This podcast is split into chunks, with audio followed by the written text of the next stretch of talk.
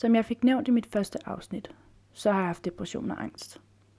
Jeg ved ikke, om man som sådan kan sige, at det nogensinde går væk, men jeg har i hvert fald lært at omvende det fra at være mit skræmmende monster under sengen, som jeg frygtede, til at blive min vejviser og min personlige bibel. Jeg husker ikke præcis, hvornår jeg startede med at føle mig nedtrykt hver dag, men jeg ved, at det startede efter jeg gik fra min første kæreste. Ikke fordi bruget tog hårdt på mig, men fordi der lige pludselig skete rigtig mange negative ting i mit liv på samme tid. Jeg tænkte, at 2020 ville blive det bedste år så so far, men fuck, hvor tog jeg fejl. For lad mig bare sige det som det er, og 2020 var det mest forfærdelige år, jeg nogensinde har haft og nok kommer til at have. Men det tror jeg bestemt ikke, jeg er alene om at føle. Corona overtog alle medier, sociale relationer og rutiner. Men det tænker jeg, vi alle sammen ved og har hørt nok om, så det vil jeg ikke komme mere ind på. Nå, men 2020. Jeg blev opereret i mit knæ, og efter at have været ind og ud af syv forskellige hospitaler, blevet tilset af adskillige fysioterapeuter, siden jeg rev mit korsbånd over i december 2015, så mistede jeg lysten og motivationen til den sport, som jeg ellers gik og troede skulle bane mig vejen frem i livet. Jeg er blevet single efter ni måneder i et forhold, hvor brudet var en stor turbulent rutsjebane. Jeg mistede fire tætte individer fra min familie, og jeg, som ellers aldrig har været til en begravelse før, skulle pludselig sidde i fire forskellige kirker til fire forskellige begravelser på samme år. Jeg gik på daværende tidspunkt i 3.G, så det lettede ikke lige frem det pres, jeg gik rundt med. Jeg pjekkede, som var der en konkurrence om at have den flotteste fraværscirkel, og jeg endte i en vennegruppe, hvor det primært gik ud på at kunne drikke. Så det gjorde jeg. Jeg drak hjernen ud til et punkt, hvor jeg intet kunne huske, uanset mængden af alkohol. Jeg blev mit eget levende skærebræt, og jeg kan godt love dig for, at jeg var bange for mig selv. Selvom det var et uselt råb om hjælp til dem omkring mig, så husker jeg, hvordan jeg blev kaldt opmærksomhedskrævende.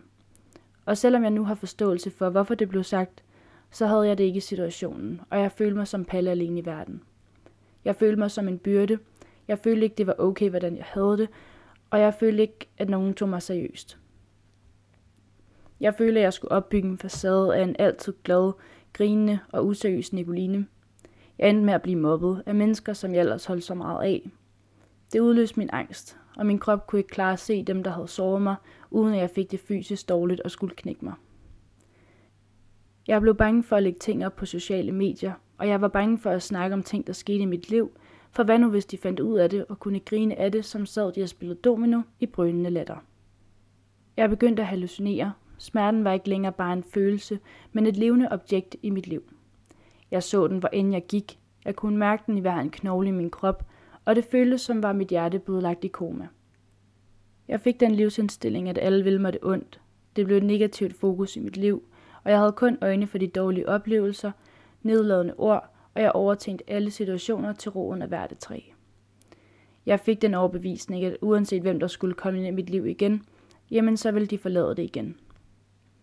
Mit hoved kunne ikke stole på noget af det, folk sagde, for jeg følte, at uanset hvad folk sagde eller prøvede at overbevise mig om, jamen så havde de dårlige hensigter, og jeg kunne ikke stole på noget, de sagde.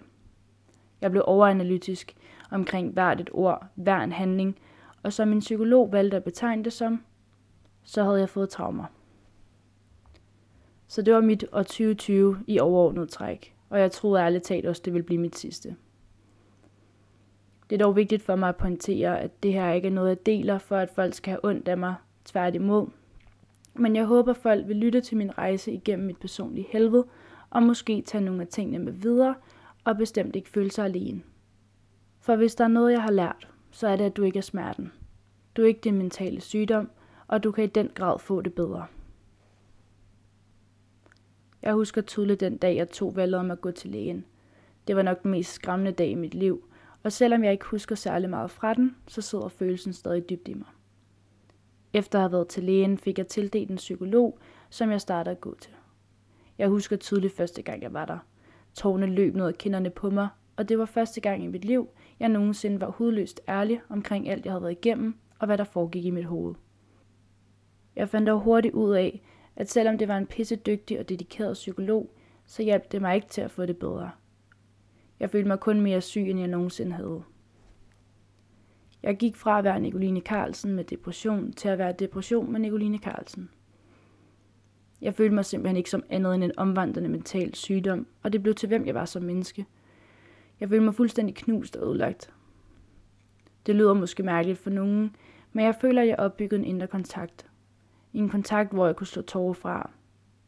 Smerten og alle følelserne var der selvfølgelig stadig, men jeg skulle tænde for kontakten, før jeg lod det mærkes. Det var bestemt ikke sundt for mig.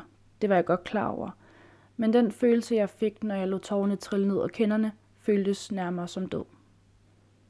Jeg kan ikke tælle på fem hænder, hvor mange gange jeg har siddet på mit køkkengulv, skrevet, grædt og råbt om hjælp. Hvorfor er jeg aldrig god nok? Hvorfor er det altid mig? Hvorfor kan ingen lide mig? Hvad er det, jeg har gjort? Hvorfor fortjener jeg det her? Jeg husker de dage, hvor jeg hverken kunne sove eller stå op. Jeg husker de ensomme dage, hvor jeg stirrede ud i den ligegyldige luft. Jeg husker de dage, hvor selv de mest elskede ting i mit liv føltes uden betydning. Jeg husker de turbulente dage, hvor alt kunne mærkes. Jeg husker de lange nætter, hvor jeg grav mig selv i søvn.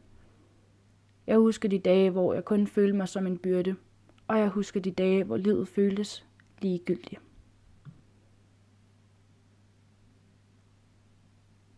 Jeg føler, at mentale problemer har været et tabubelagt emne længe, men for mig har det aldrig rigtig været tabu.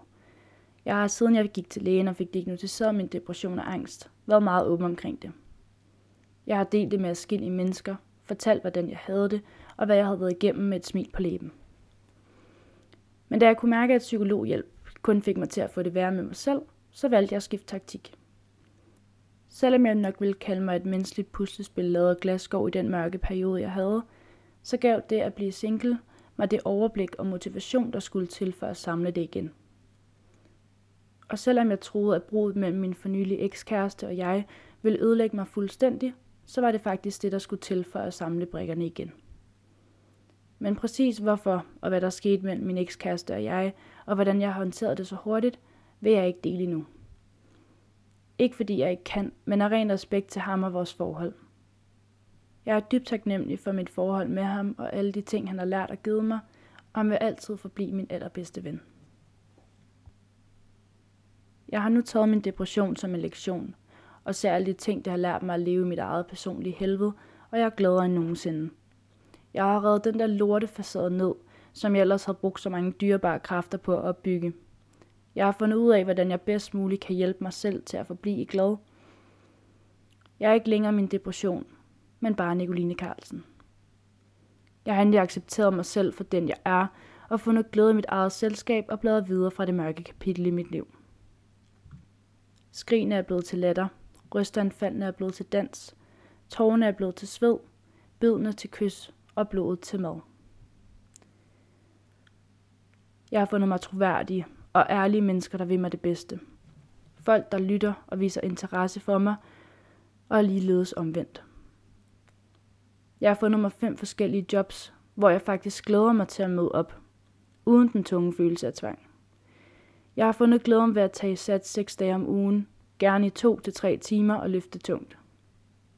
Jeg nyder endelig mit eget selskab, og jeg er ikke længere bange for mig selv eller at være alene.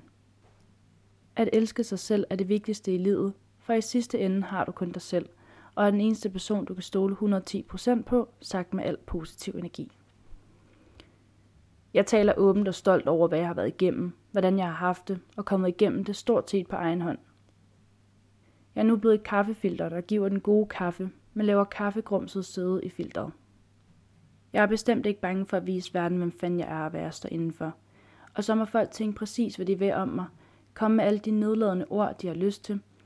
Og hvis de finder glæden i at have mig som letteremner til forsamlinger, den be mig gæst, for det takker jeg for. Så til dig, der stadig lytter med. Du er et fantastisk menneske, og du er pisse stærk. Stærkere end du selv går og tror. Det er okay at være ked af det, og det er okay at have det hårdt. Men husk nu på, at du ikke er din smerte. Det er okay at give efter for dine følelser og udtrykke, hvordan du har det, for folk kan aldrig tage, hvad du synes eller hvad du føler fra dig. Men bare husk at blive på din egen banehalvdel. Vær omsorgsfuld og kærlig, men husk balancen mellem dig selv og andre. Mærk efter og lyt til den følelse, du nu end må sidde med i kroppen, for du kan ikke gå og skjule, hvad du føler. Du må rive skralden af og så bare være dig. Fucking show them who you are. Stop med at give så meget af dig selv til andre, for der skal først og fremmest være nok til dig. Ja, nogen bliver måske sure, Men hvis de ikke fucking forstår, hvordan du har det, eller i det mindste bare prøver, så må du spørge dig selv, om de er det værd. Husk på, at du er mere end nok, og du må for alt i verden aldrig omgives dig med folk, der giver dig følelsen af, at du ikke er. Du er ikke et dårligt menneske, fordi du lytter til din krop eller din behov. Bare husk at gøre det med måde, og så må folk skulle bide i det sure æble, hvis det ikke går fucking deres vej. Du tiltrækker den energi, du giver.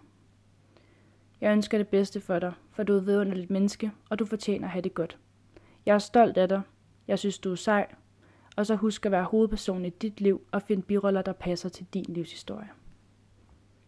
Dette var andet afsnit på min podcast, Livet som en omvandrende garnnøgle.